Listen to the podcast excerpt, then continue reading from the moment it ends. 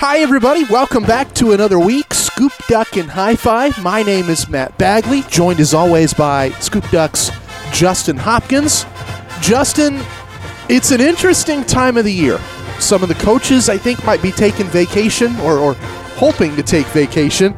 Uh, some of the players are gearing up towards spring ball.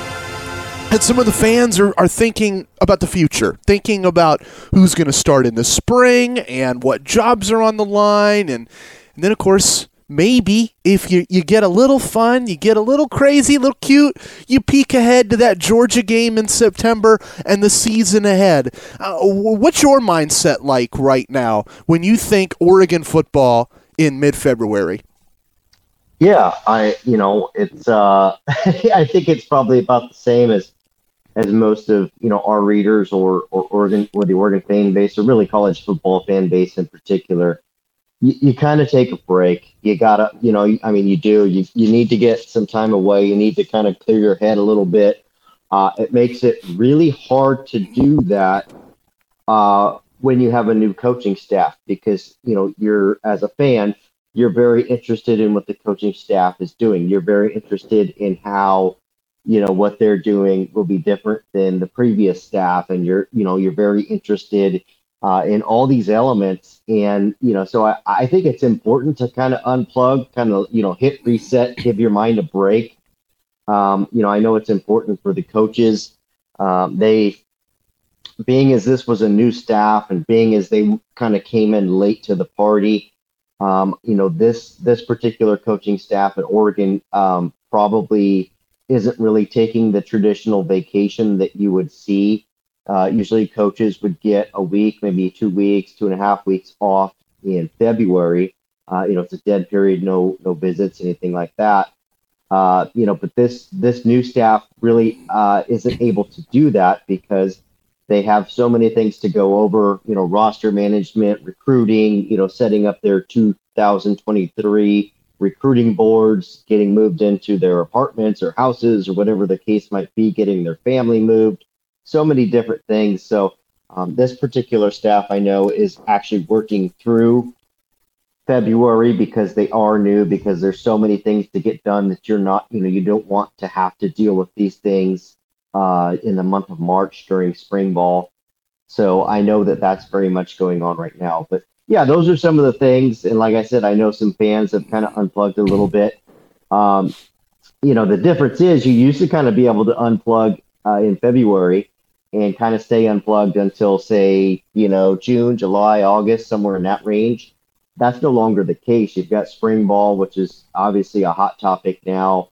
Depends on if practices are open or not. We'll see. There's the spring game recruiting will will ramp right back up in March. We'll start getting uh, recruits back on campus visiting, and there's going to be a lot of other things. So yeah, that that, that normal, you know, three four month break that that folks used to used to kind of take uh, isn't there anymore.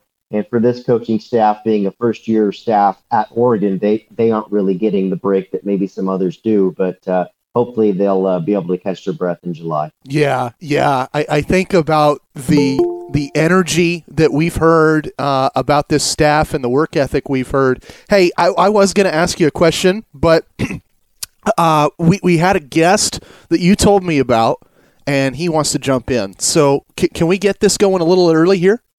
I, I say, you know, there's no reason to make them wait because they've got more important things to do than talk to us. So let's do it. Okay. Well, there you go. Uh, new Oregon football chief of staff, Marshall Malchow. He's going to join us next right here. Okay, so I've just been told I got Marshall's name wrong. I'm sorry about that. It's Marshall Malchow, like Shane Falco from that football movie back in the day. He's the new chief of staff of the Oregon football program. And I want to talk about what that position is. I want to talk about what he's going to do at Oregon. But since we got him on the pod for the first time, and if you've listened for a while, you know what I like to ask those first timers. I got to ask Marshall the most important question here. You've been all over the country, Georgia, Bama, among others. Why Oregon? Yeah. Well, well Matthew, appreciate y'all having me on first and foremost. And uh, shoot, I'm, I'm um, very forgiving of the last name. And so I, no one ever gets it right the first time. And, uh, Yeah, um, appreciate y'all having me on. So, why Oregon? To me, first and foremost, I feel like there are very few programs in the country that can truly say they can compete at the highest level. And I would say that there might be only 15 to 20 programs. And I think that Oregon is in that mix. And, you know, you've seen the success they've had um, in, in recent years and how cutting edge they've been with the NIL market. And that's the new wave in college football. And, you know, to me, this is one of the few programs in the country where you can say nothing's holding you back. And then, secondly, how much I believe in Coach Lanning. Um, you know, there's a lot of guys that are great football coaches that are out there in the country, and there are a lot of guys that are great people that are head coaches. To me, it's truly f- special when you find a guy, one that you really believe in as a leader of a program, and secondly, as a guy. He is an unbelievable person. I know that the direction of this program is going to continue continue to soar under his leadership. And secondly, you know, this is a demanding industry. You know, we are working around the clock to make sure we have a product on the field, you know, that serve, you know, that that Oregon alum and fans can be proud of. And so whenever you're working that hard, you almost become like family with the people you work with. And so for me, a guy like Coach Lanning that I believe in and that I trust and it's a great person is somebody that I wanted to spend a lot of hours putting sweat in the bucket for. When did you meet Coach Lanning? So the first time I met him, so we we both been at Bama, we both been at Georgia. Um, so the first time I met him was at Georgia, his first year, um, which was 2017, I believe. Yep, 2017, and I had been at Georgia. So when Coach Smart got the job, I was um, working in recruiting and operations at Alabama um, for four years, and I worked for Coach Smart. Then I went off to a couple other spots, and then when Coach Smart got the job, he hired me on as the director of player personnel. And then um, Coach Smart hired Coach Lanning to be the outside linebackers coach. And you know, the first year Coach Lanning was there um, as the outside linebacker coach, he actually signed the number one player in the country that happened to be at his position group, and then the number one junior college player in the country um, at his position group. And he ended up signing like six guys at other positions as well. And so, as the head of recruiting, whenever you have a, a workhorse like that as a position coach, immediately you bond, right? So, we were kind of um, became close friends. And as the recruiting guy, he made me look really good and uh, I tried to give him as much ammo as possible to make sure he could sign all these great players as the position coach um, when he was coaching backers.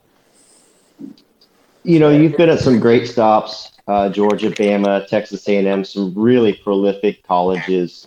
You know, in the college football landscape. Just from your experience, um, and you don't have to go too far in the weeds here, but what's kind of the perception of Oregon from some of those other schools among the coaches and and the uh, you know player development guys and the you know the directors of recruiting? How do they kind of see oregon from afar uh, at those prolific colleges? Yeah it's a, re- a really good question. You know i always say like um, when you're at a school you always have to know what other people are saying about your place so you can combat the negative right like um, i was at texas a&m last year and everybody would always say there's nothing to do in College Station, you know, and, that, and people would kind of hold that against us um, at Texas A&M, but it always it also played to our favor because when kids came there, they realized there's a lot to do and it was a fun place and it's cool. And, and I say that to say like, you know, at Oregon, I think a lot of people talk about it's flashy with no substance, and I think that that plays into our favor too because I think that the flash draws recruits to Oregon. But I think it's really the substance. And every day I've been in Eugene, you know, I learned something else cool about Oregon. Like there's so many things to sell here. I think the Flash kind of draws them here, and the Flash draws Nike. And I think a lot of people use that against us in recruiting, which plays to our favor because when kids come here, they realize how special this place is, and it's a lot there's a lot to offer beyond just the flash of Nike and the flash of the uniforms.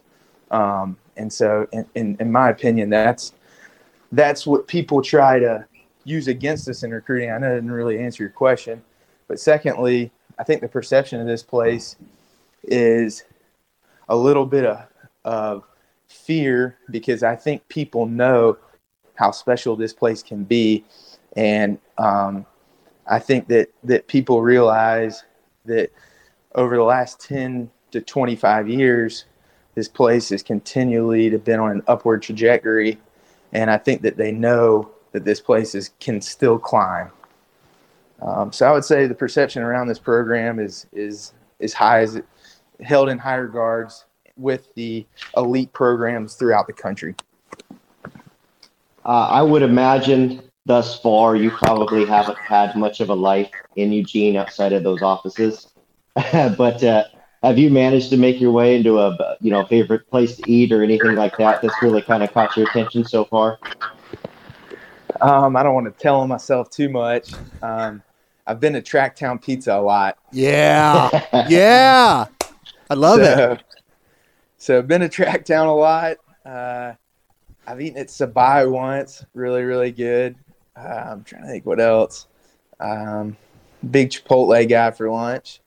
You know, Carrie and our group downstairs uh, in our eating area, nutrition, uh, they do an elite job. And so I kind of double dip a little bit. It's only five bucks. So I'll take a burrito with me to eat during lunch a lot of days. And they'll cook us dinner sometimes as well. And so our, our food nutrition staff do an elite job and Carrie heads that up for us and she she's unbelievable. And so we eat like champions around here, that's for sure. And uh, but yeah, to your point, haven't haven't done a ton, but there, has been some good spots that I keep continuously hitting up. Uh, at this point, uh, you know, we're going to get back into the, the personal side of things a little bit. Let, let's start uh, a long ways back. Uh, I heard you mention that you're from Augusta. I mean, and and you you followed it up by saying that you know it doesn't mean you're any good at golf. I'm not very good at golf either, but I can drink some beer. Uh, Same. You know, what, what was it like growing up there? Have you been to the Masters before? What was kind of some of your your childhood memories growing up there in Augusta? Yeah, good question. So, um, I feel like the perception of Augusta, if you haven't been there, is this elite city and I love Augusta, um, but it's not as like country club, you know, hobsnobbing of a city maybe as the perception perceives. We do have an elite golf course there that we're extremely proud of. Um, but yeah, Augusta is a great place to grow up. Unfortunately, I wasn't as crazy about golf as I am now. So growing up, I was a baseball, basketball, and football guy. And, um, you know, most families during Masters Week, there's no hotels. And so that's our spring break every year, whatever week the Masters Week falls on. Everybody in Augusta rents their house out and it pays for a vacation for them. And so most families go to the beach or the lake. I got kind of a crazy, um, you know, a, a, fun family, we'll say, that, that's obsessed with sports. And so we would drive as a family to different MLB baseball stadiums. Nice. And uh, usually that was around opening weekend of baseball. And so we would try to catch the Braves. Um, Braves is the squad for us. Or, and uh, we would try to catch Braves, but if we couldn't, you know, we'd go around to different MLB baseball stadiums. And I've, I've actually grateful to say that I've seen every MLB stadium. So big baseball guy. Oh, wow. That's incredible. Yeah. What's what? Which one's your favorite? Notwithstanding that the Braves play are, are your team.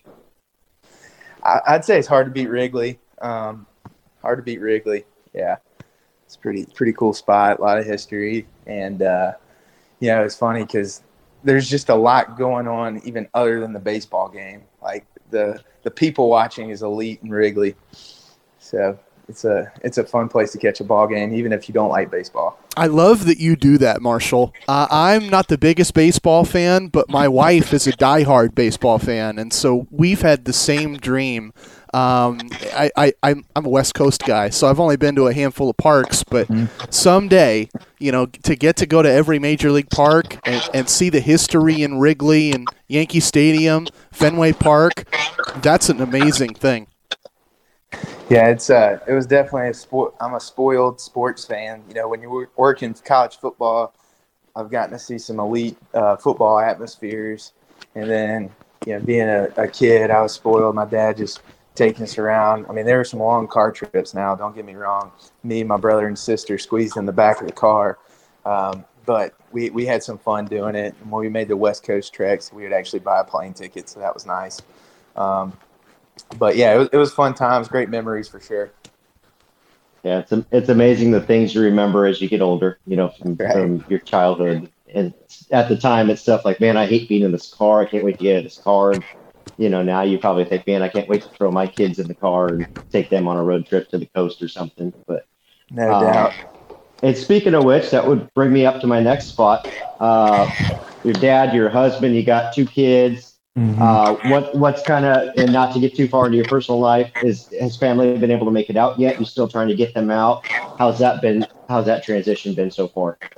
So it's been good. That's that's obviously the, probably the hardest part um, about this this industry is just the moves. Um, you, you, meet so many cool people in each stop that you, you come across. So we're hoping to. Uh, I was telling my wife we're going to buy our first house here. We'll really plant some roots and. Uh, you know so we're we're we're looking for a house right now. We're renting an airbnb.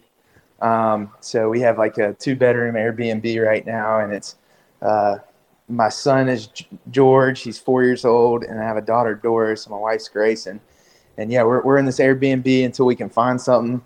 Uh, the eugene housing market is seemed like a great unbelievable place to live. So therefore a lot of people want to live here and, and the housing market is, is uh, is a tough cookie to crack right now. Um, but yeah, no, they're they're excited to be out here. They got here about two weeks ago. You know, all throughout January, I was telling my wife like, look, this is the the only time that you'll see me um, is about four hours a night when I sleep. And so February's been able to catch our breath a little bit. And um, this past weekend, me and my son caught a baseball scrimmage with Coach Wise and them had a had a scrimmage, and we saw them um, we watched that. So we've been able to have some fun in Eugene. Um, sun's been out a lot, which has been awesome. It's been great weather since the family's been out, so that's been a huge recruiting tool for me. I was gonna say that you know that's I know that's the ammo against Oregon a lot is oh it rains up there all the time and I I would I would imagine you guys probably snapped a few photos and sent them to recruits like hey just an, another day in February in Eugene you know no doubt no doubt when the sun's out here and it's been out a lot honestly um, you know, it's it's pretty amazing. I mean, the scenery here is again elite. It's, it's a special place. It definitely is. Uh, let's get back into into some of the the real nuts and bolts here. Uh, you guys show up. You know, obviously a lot of work. January gets crazy. Not ideal to have to do a ton of recruiting in the month of January in today's mm-hmm. age of recruiting. Uh, what are, are maybe some of your thoughts now that the dust has settled on what uh, you and Coach Lanning and all of and everybody was able to do on the on the signed 2022 class that uh, that you guys put pen to paper on? Yeah, yeah, good question. You're right. Like I would say that 90% of Power Five players already signed in December. And so, um, you know, you're all fighting with all the top Power Five schools for that 10% you know, maybe even less of, of the elite players that are left. Um, and so, yeah, I mean, your relationships take time, and unfortunately for us, we didn't we didn't have a ton of time. Um, but I think that a lot of people could see how genuine Coach Lanning and the staff is um, really quickly. So they they were able to build some relationships fast, and I feel like our signing class, um, although it was although it might not be ranked um, where we wanted as Ducks, it was a we addressed a lot of needs, and you know, Coach Cristobal did a good job of putting together a good roster, and those things and left us with with some good players here. And I think that we added to that with this this first signing class, and you know, look forward to having a full cycle with the 2023 class. I, I said it earlier, but um, you know, for for us, all throughout January, you know, you're recruiting these 2022s, but the fact of the matter is, you're a little bit behind on 23s as well. You know, six months uh, before you're allowed to start talking to those guys on September 1st. And so all throughout these official visits, we'd have eight or nine official visitors every weekend, and then we'd try to throw on about 15 to 20 2023s on top of that because it goes dead in February. And the next time you're able to have these guys out here is know, March and April during spring ball. So we had to build relationships fast. And then you're, you're trying to build relationships with 2022s. You know, I think a big, big part of our deal in January was recruiting our own team and building, not, not even recruiting, but building relationships with our team. And uh, it's, a, it's a little bit crazy, right? Like you're on the road recruiting, and then in, in February is when you get to spend a lot of time around your team. But these coaches get here, and then all of a sudden they're gone away from the team because they're out recruiting during those uh, two and a half weeks. And uh, in February, we've been able to build relationships with our, our current roster. And throughout January, we, we made sure every weekend we had our own players around the recruiting weekend to make sure we could build relationships there. And that parlays perfectly into my next question, was just going to be kind of, uh, you know, your thoughts on, on the current roster and, you know, the shape it's in. It, it, it's, in my experience, it's not very common that head coaches walk into a roster and go, "Hey, we're in pretty good shape." Usually, it's, "Oh man, we got to fill some holes." You know, what's kind of your initial reaction with with just you know the current players that are already in Eugene? Yeah, well, first and foremost, I think the the best thing is we have a lot of high character kids, and um, it speaks to how special this place is and how much our players currently like like being in Eugene and playing for the Oregon Ducks. Because I think that a lot of times when a head coach leaves, you can see certain teams that had, you know, the, uh, half their roster in the portal, and um, you know, for us, I think we have a lot of of, of guys that are are good kids and like being an Oregon Duck, and this place is special to them, and so you know that that that's huge. And in our first two months here, we we've really been able to build those bonds. And secondly, I think that yeah, we, we got talent on this team, and um, you know we're we're uh, I, I I got to work with Mario for a couple months at Alabama, not very long at all, but yeah, I know that he's a, he's a really good recruiter and highly regarded there. And so I think he did a good job of structuring the roster. And um, you know, sometimes you look at rosters and you'll have you know 25 DBs and then seven or eight O, o lineman or whatever it is on on scholarship. But I think Coach Cristobal did a good job of making it where he had ideal numbers at each position group, and he was able to structure the roster in a way that we weren't too deficient in, in certain position groups. So. I think it's interesting. You mentioned you worked with Mario when you were at Alabama and when he was at Alabama, and then you worked with Dan Lanning when you were both at Georgia and now you're both at Oregon. Does it does it feel like you you have a unique perspective on the staff that uh, that that left and the staff that came in? Yeah, I, I think it's funny because sometimes there's a natural rivalry that shouldn't even happen between an old staff and new staff. Um, but you know, I, I know a lot of people that know Coach Cristobal. I can't really say that we're like super close, um, but yeah, I mean, I, I always like Coach Cristobal, and I've heard nothing but great things. So, um, yeah, I mean, don't don't have a ton of nothing but positive stuff to say there. And, right. You right. know, I, I, just again, I just really believe in Coach Lanning, and um, it would have taken a lot. It would only have taken Coach Lanning being an elite place for me to leave Texas A&M. I had a great situation there. I love Coach Fisher, um, but I really wanted to help Coach Lanning whenever he got his first head coaching job, as long as the place I thought that we could win big, big at. And, and I think this is a place where I'm going to love working for a guy and we have a chance to win big. I think, uh, I mean, I've never been there personally, but and I know you're here now, so we won't talk too much about it, but it, it seems as though you know College Station, Texas A&M, that's a pretty special place to watch a football game, 12th man, everything. Is there uh, is there many places like it that match that in uh, in the college football world? It, it, was. They had some really cool traditions there, and um, yeah, it's a really big stadium. It's, it's it's really new too. A lot of people say it's the house that, that Johnny built. Um, they had joined the SEC, Johnny football craze, and then oil was really high, so they built this cathedral of a football stadium. It's awesome. I will say that we won't mention the team, but they wear purple and gold. Um, yeah, I, I, worked there, and uh, it was y'all wore the throwbacks um, green. I actually have a hat on right now. It's got the UO, and it was Mariota, Buckner, Armstead, Balducci, like um, uh, the list goes on of players. But we came in here, it's Chris Petersen's first year, and woof, it was a it was an unbelievable environment. Um, the Ducks got up on us quick and uh, didn't take the foot off the gas, to say the least. We we got our tails kicked, and the environment was a big reason why.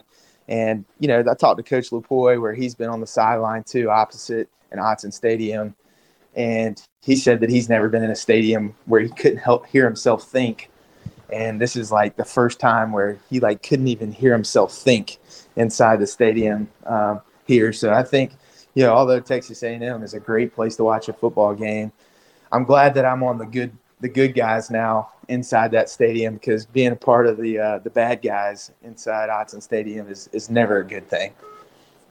No, it, it is a pretty special place to watch a football game. It you know it doesn't have the ninety to hundred thousand person capacity, but the, the forty to fifty that do fill it up get pretty rowdy. So uh, it, it is definitely a fun place to play.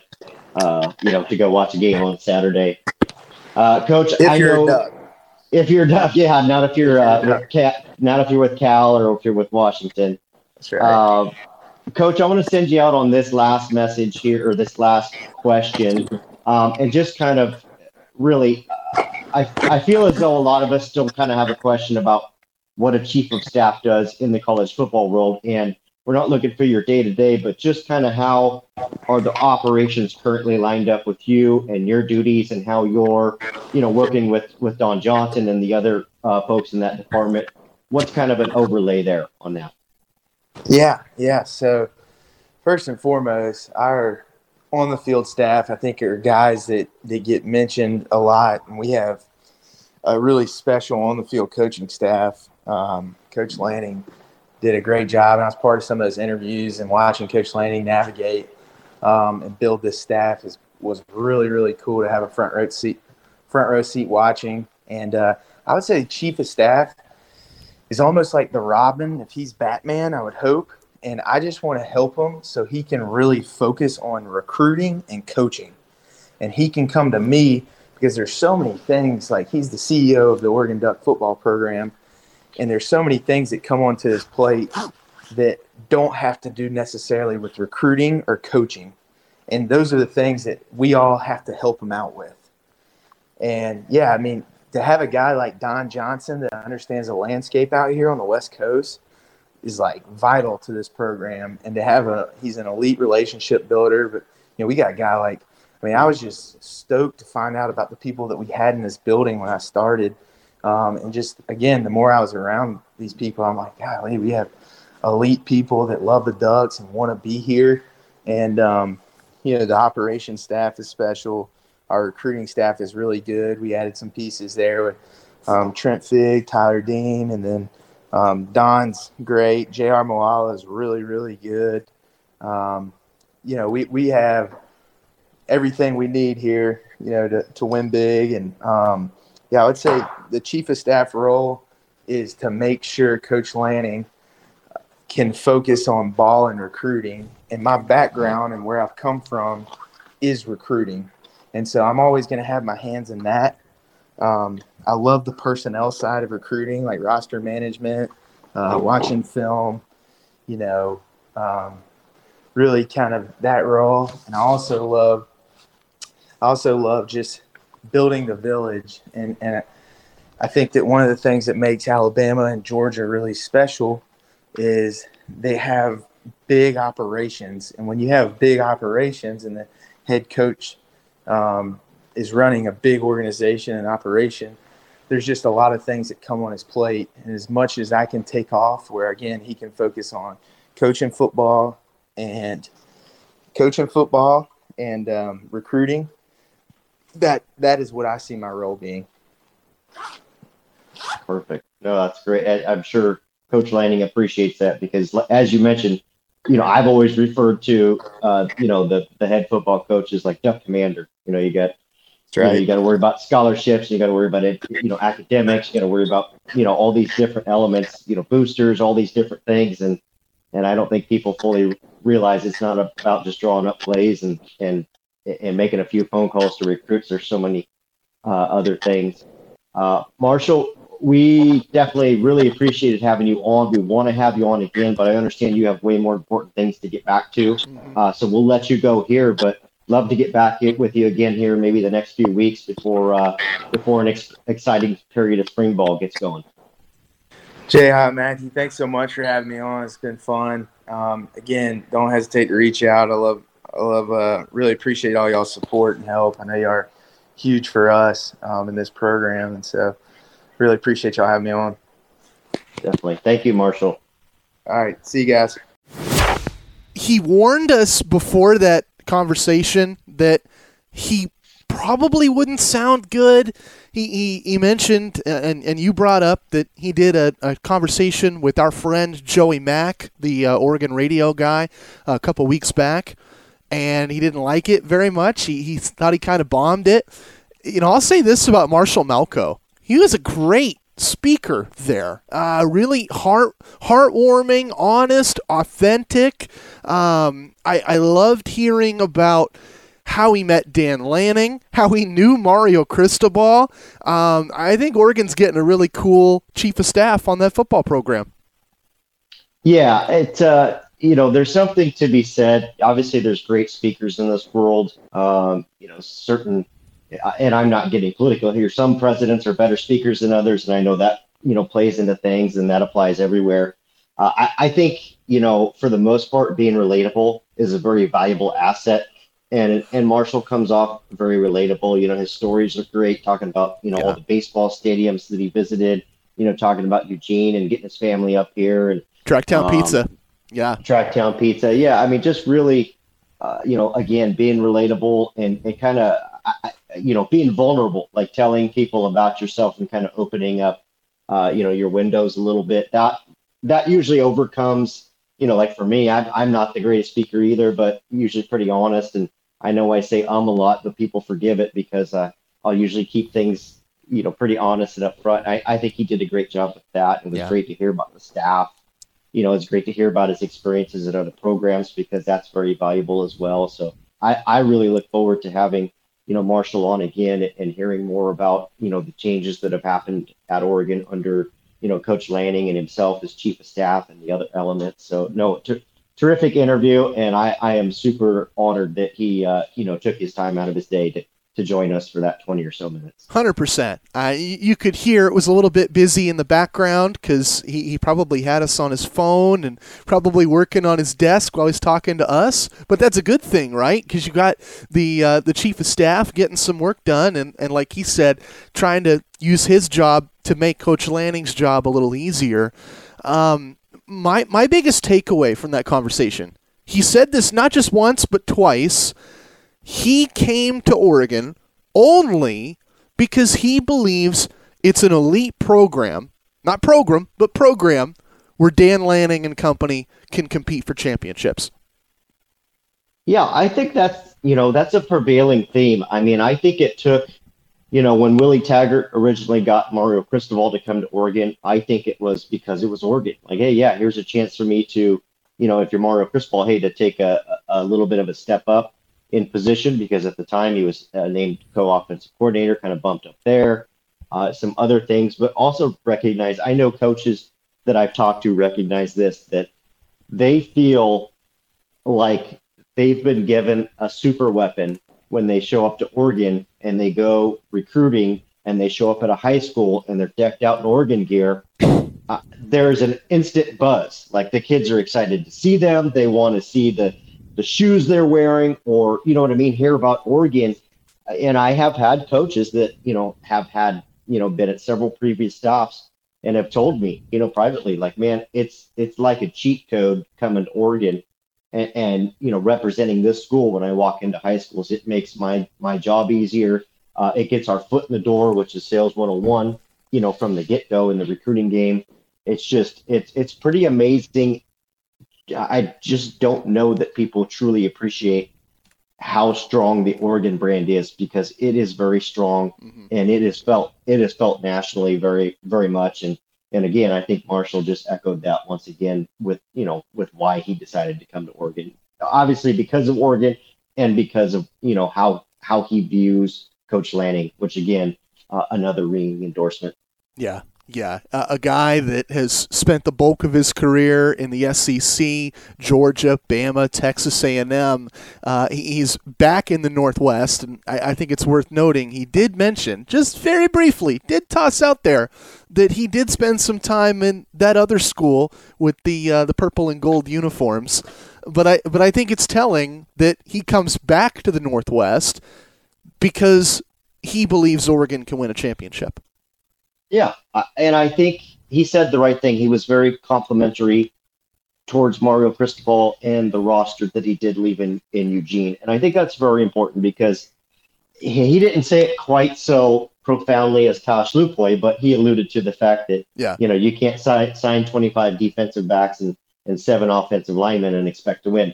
USC, sorry, um, you, you, know, and so you know I think he I think he was very complimentary yeah. of that fact that you know, this is not a roster that needs overhauling. This is not a roster that needs to be blown up. It's not going to take years of recruiting. You know, they should be able to compete very well this upcoming season.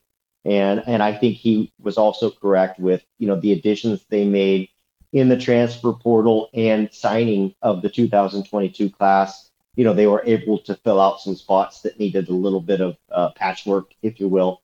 So, uh, you know, again, I, I, don't think there are many first year head coaches um, that walk into as much talent as Dan Lanning and his, his crew have walked into. I'm not preaching this as a national championship caliber squad, mm-hmm. but it's certainly not an 0 and 12 looking squad either. Yeah, and and you know, I'll I'll cover us with the bias here. We're homers. Don't take everything we say about this team as as some sort of fact because we both root for Oregon. We both cover Oregon. I think we we see the world through uh, green and yellow lenses sometimes. But I'm with you. It's not an empty cupboard. Um, and and I think a little bit better coaching and a little bit better execution, and Oregon goes from a from a team that uh, loses in the Sooners in that uh, loses the Sooners in that bowl game, lose to Utah twice. Um, you just get a little bit better.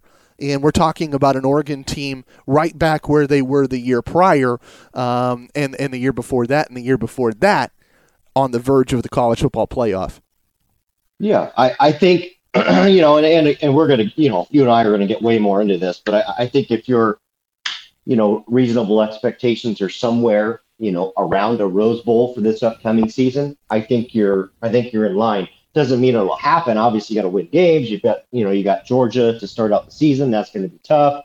Uh, you need to do some development. You need some guys to get healthy. But I think if you're, you know, again, your realistic expectation is, hey, this team should should end up you know, maybe in a Rose Bowl, competing for a Rose Bowl, a win away from a Rose Bowl, if you will. Uh, and that's just a big outlook for now. You know, I think there is a roster there that can do that, and I think that that's a fairly reasonable reasonable expectation. If you're demanding 12 and 0 and blowing Georgia out of the water, then you probably want to reset those expectations. Yeah, yeah, and and at their best, it's worth remembering. At their best last year, forget about the Utah losses. This team went to Columbus and beat the Buckeyes. That is not easy to do. No, it is not easy no. to do at all. So no, uh, uh, it's a good team. Um, but again, you know, back to back to Marshall Malchow. Uh, great to kind of get his insight. Um, you know, because again, that's a that's a guy that's worked under Kirby Smart, Mel Tucker, Nick Saban, Jimbo Fisher. He's worked under the absolute best head coaches in the country, and he left one of them at a great paying job and a great job at Texas A&M to come and work for Coach Lanning in Eugene, and I think that really says a lot about Coach Lanning. Yeah, yeah. Uh, what do you want to say about basketball? You know, um, they need to keep winning basketball games. How about that? no, I, I you yeah. know, I, I, yeah. you and I have already, you know, we're we're probably close to forty minutes if I had to guess on this podcast, and I'd love to to get more into basketball. I'll be honest, I've been leaving that up to Jared, whom I should have tried to get on the show with us as well, but um, you know, I was working pretty judiciously to get uh, Mr. Malchow on with us. So perhaps we can have an early podcast next week when we have a better handle on where Oregon's at and the upcoming Pac-12 tournament for both men's and women's. Uh, the good news, uh, you know, the good news is Oregon did pick up a uh, Oregon men's basketball did pick up a a commit earlier today, so that's always yeah. good. In uh, it's another transfer. Brennan Rigsby uh, keeps that. What is it? Northwest Northwest State Northwest Florida State College pipeline open uh, which has been friendly to the Ducks in the past. But that seems like a really good pickup for the Ducks as well uh, on the recruiting trail. And uh, Matt, if you have any thoughts on basketball, I welcome them. But um, you know, again, probably I, have been leaving that to Jared, and he's been doing an amazing job with it. Jared and Charlie, for the most part. Yeah, yeah. Uh, you, your beat guys have done great on that coverage. I would just say you haven't missed much. Um, ugly win over over Utah on on the fifth, ugly win over Stanford on the tenth. The wheels came off against Cal. Um, I, I said on my show yesterday, I said that was maybe the flukiest game the Ducks will play all year. Cal hit every shot in the world and got every lucky call from the officials. Um, and then you escape from Washington State with that win Monday night, 62 59, after Oregon forgot how to play defense and hit free throws. I think this stretch coming up in the desert, Arizona State tomorrow, every year, no matter what, that game against Bobby Hurley and the Sun Devils is always insane. So I, I'm expecting like quadruple overtime, bad officiating, missed free throws. It's going to get weird. Don't get picky. Don't get sensitive and, and think we got to win by 20. Just get the W because that's always a tough game. And then uh, Arizona on Saturday night, number three team in America. I know people are down on the Ducks right now, and, and there's a lot of talk uh, it, it, with Joe Lunardi of ESPN and the bracketologists at CBS and elsewhere about Oregon either being one of the last four in or first four out. But if you beat Arizona Saturday night, that conversation goes away, and we're right back to where we were two weeks ago of Oregon being a lock at large for the tournament. Yeah, it's it is you know for for some of the ups and downs that the season has had, there's still very much a win and you're in situation, which is, you know, it's not all you can ask for, but that's a pretty good spot to be in at this time of year. Um, and you never know what'll happen in the Pac-12 tournament too. Uh, we've seen Dana Altman get in there and his team gets hot and starts playing, and all of a sudden, you know, it's the team that you absolutely do not want to play. And and I think at times his team has had a, a tough time kind of gelling together, if you will, in moments in games. But if they can, you know, really kind of take that step and be, you know, selfless players and, and figure out who the hot hand is, and, and it could be different every game. It could be, you know, it could be a different guy in every single game. As long as they're selfless and realize that, hey, you know, we need to let these guys, you know, shoot the ball. He's on fire there's a team there. There's the talent. There's the size. They ha- they're very versatile. But uh, you know, again, it's I know it's really hard to bet against Dana Altman. That's the hard part. It's you just yeah. every time you do, and I know even a month or so ago, I was thinking, man, I, I just don't know that Dana's going to get this one pulled together. And I don't know that he all the way has, but it's definitely a lot closer than it was about four to six weeks ago. Oh yeah, yeah. No, I I feel that way. Do you remember the Kenny Wooten year? Where they, they go on that run in Vegas, win the Pac 12 tourney, and then they had number one overall seed Virginia on the ropes in the Sweet 16? Yep. Okay, yeah, so 100%. that season was was the season where I learned I have to just trust Dana because there were so many times where the offense was clunky, uh, it, it, was ugly, disjointed. They'd lose by ten or twenty, and I'd think this team is going to be lucky to go to the NIT, and then they catch lightning in a bottle, and and so you know with this with this side. We've we've seen the lightning in the bottle already. We've seen what they can do at their best. I think it's just a matter of getting back there. Well, yeah, that's the thing. If, if this team can somehow stay healthy, uh, you know, win win win out most of the way here, make a strong showing in the Pac-12 tournament, they have, and and I and I mean this not just in terms of Oregon, but most analysts will tell you, uh, college basketball analysts, they have the ingredients it takes to make a run in March. They have an experienced point guard. Uh-huh. Okay, that's number one. They have an experienced head coach. That's number two and they have size. That's number three. Everybody will tell you when you start picking your brackets, look for the teams that have those three ingredients. And Oregon does have those three ingredients. It doesn't mean that they're going to win, but they could get there. And I guess you never know. Yeah. All righty. And um, yeah, yeah, like you said, I think we'll talk about this a lot more next week. Uh, set the scene for the women's tournament, for the men's tournament, and uh, and a whole lot more. Uh, any anything else you want to talk on before we call it a wrap? No, no, just appreciate the continued support. Appreciate Marshall for coming on and spending some time with us, and uh, also to those who do listen to the podcast and read Scoop Duck, I posted you know, for your comments towards the podcast, how to make it better. There, it, it seems as though every time. I turn around, there's a new Oregon podcast popping up. Yeah, and that is that is no slight to anybody doing it. If you have the energy and the will to do it, go for it. But I think what Matt and I continue to try and do is to to separate ourselves from the pack and and kind of stand out. So I just wanted everybody to know that your comments were heard. Uh, we will continue to try and evolve this thing, and uh, I suppose maybe that was my biggest motiv- motivating factor for getting Mar- Marshall on today. So we will continue to try and, and make those things happen. Okay. Hey, you just made my day. I always love reading those threads. Uh, you know what? I, I offer any criticism. I always do. If it's writing about writing or the podcast or the site in general, give me the criticism. Right. Be constructive with it, and we will try to make it a better experience for everyone. That's that's how I think anything gets better, right? I oh mean, yeah, just, yeah. Yeah figure out what you're not doing well and address it and make it better well well you know i love to to take people beneath the curtain of the media experience i don't have ratings like like the, there's this old school idea of television and radio where you would get a, a rating survey every couple of months and it would tell you how many people listen to your channel and how many people listen to your show or watch your show and, and who's listening, like down to the age and the gender. Uh, I don't get that info. We, we don't we don't pay for it anymore. Medford does not do it, um, and so I can very much end up in the dark when it comes to who's listening to my radio show and, and what do people like and what do people not like.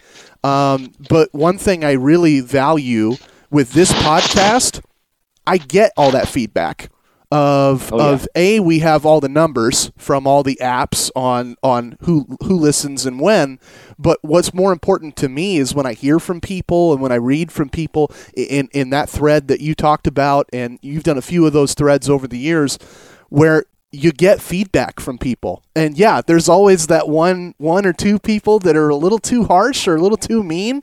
But you and I have done this long enough. You just let that roll right off your back and you focus on everything else. And and what you get more often than not is just good people coming up with good ideas that help make you better. Yes, 100%. Yeah, you know, maybe they they see or hear something that you don't and again, if it's all for making you know, like our podcast better, I'm all for it. Yeah. So, totally. Uh, anyways, yeah, I appreciate those comments and, and we'll continue to, to, to try and uh, make this your favorite podcast. All righty. All righty. Well, uh, Justin's cat needs food, and I'm going to take a break and uh, get oh, this. I, I assure you, this cat does not need food, but he's a. he's a Siamese, so he is mouthy by nature, and he seems to think he needs food. But we're going on a diet, Snackson. yeah, his his name's Jackson, but we've changed it to Snackson, the little butterball. Oh, folks, if I had a dollar for every time I've heard his cat in the background of these pods, I'd be a millionaire right now. I love it. Uh, well, it's the same. It's the same one. It's the Siamese. We have two Yeah. cats, but the other one doesn't do anything. Nope, It's it's always that one. Always the Siamese. Hey, this is a good time to wrap it up. Uh, listen back to that interview with Marshall Malchow if you missed it. This is Scoop Duck in Hi Fi. We'll be back again next week. Thanks again for listening and go Ducks.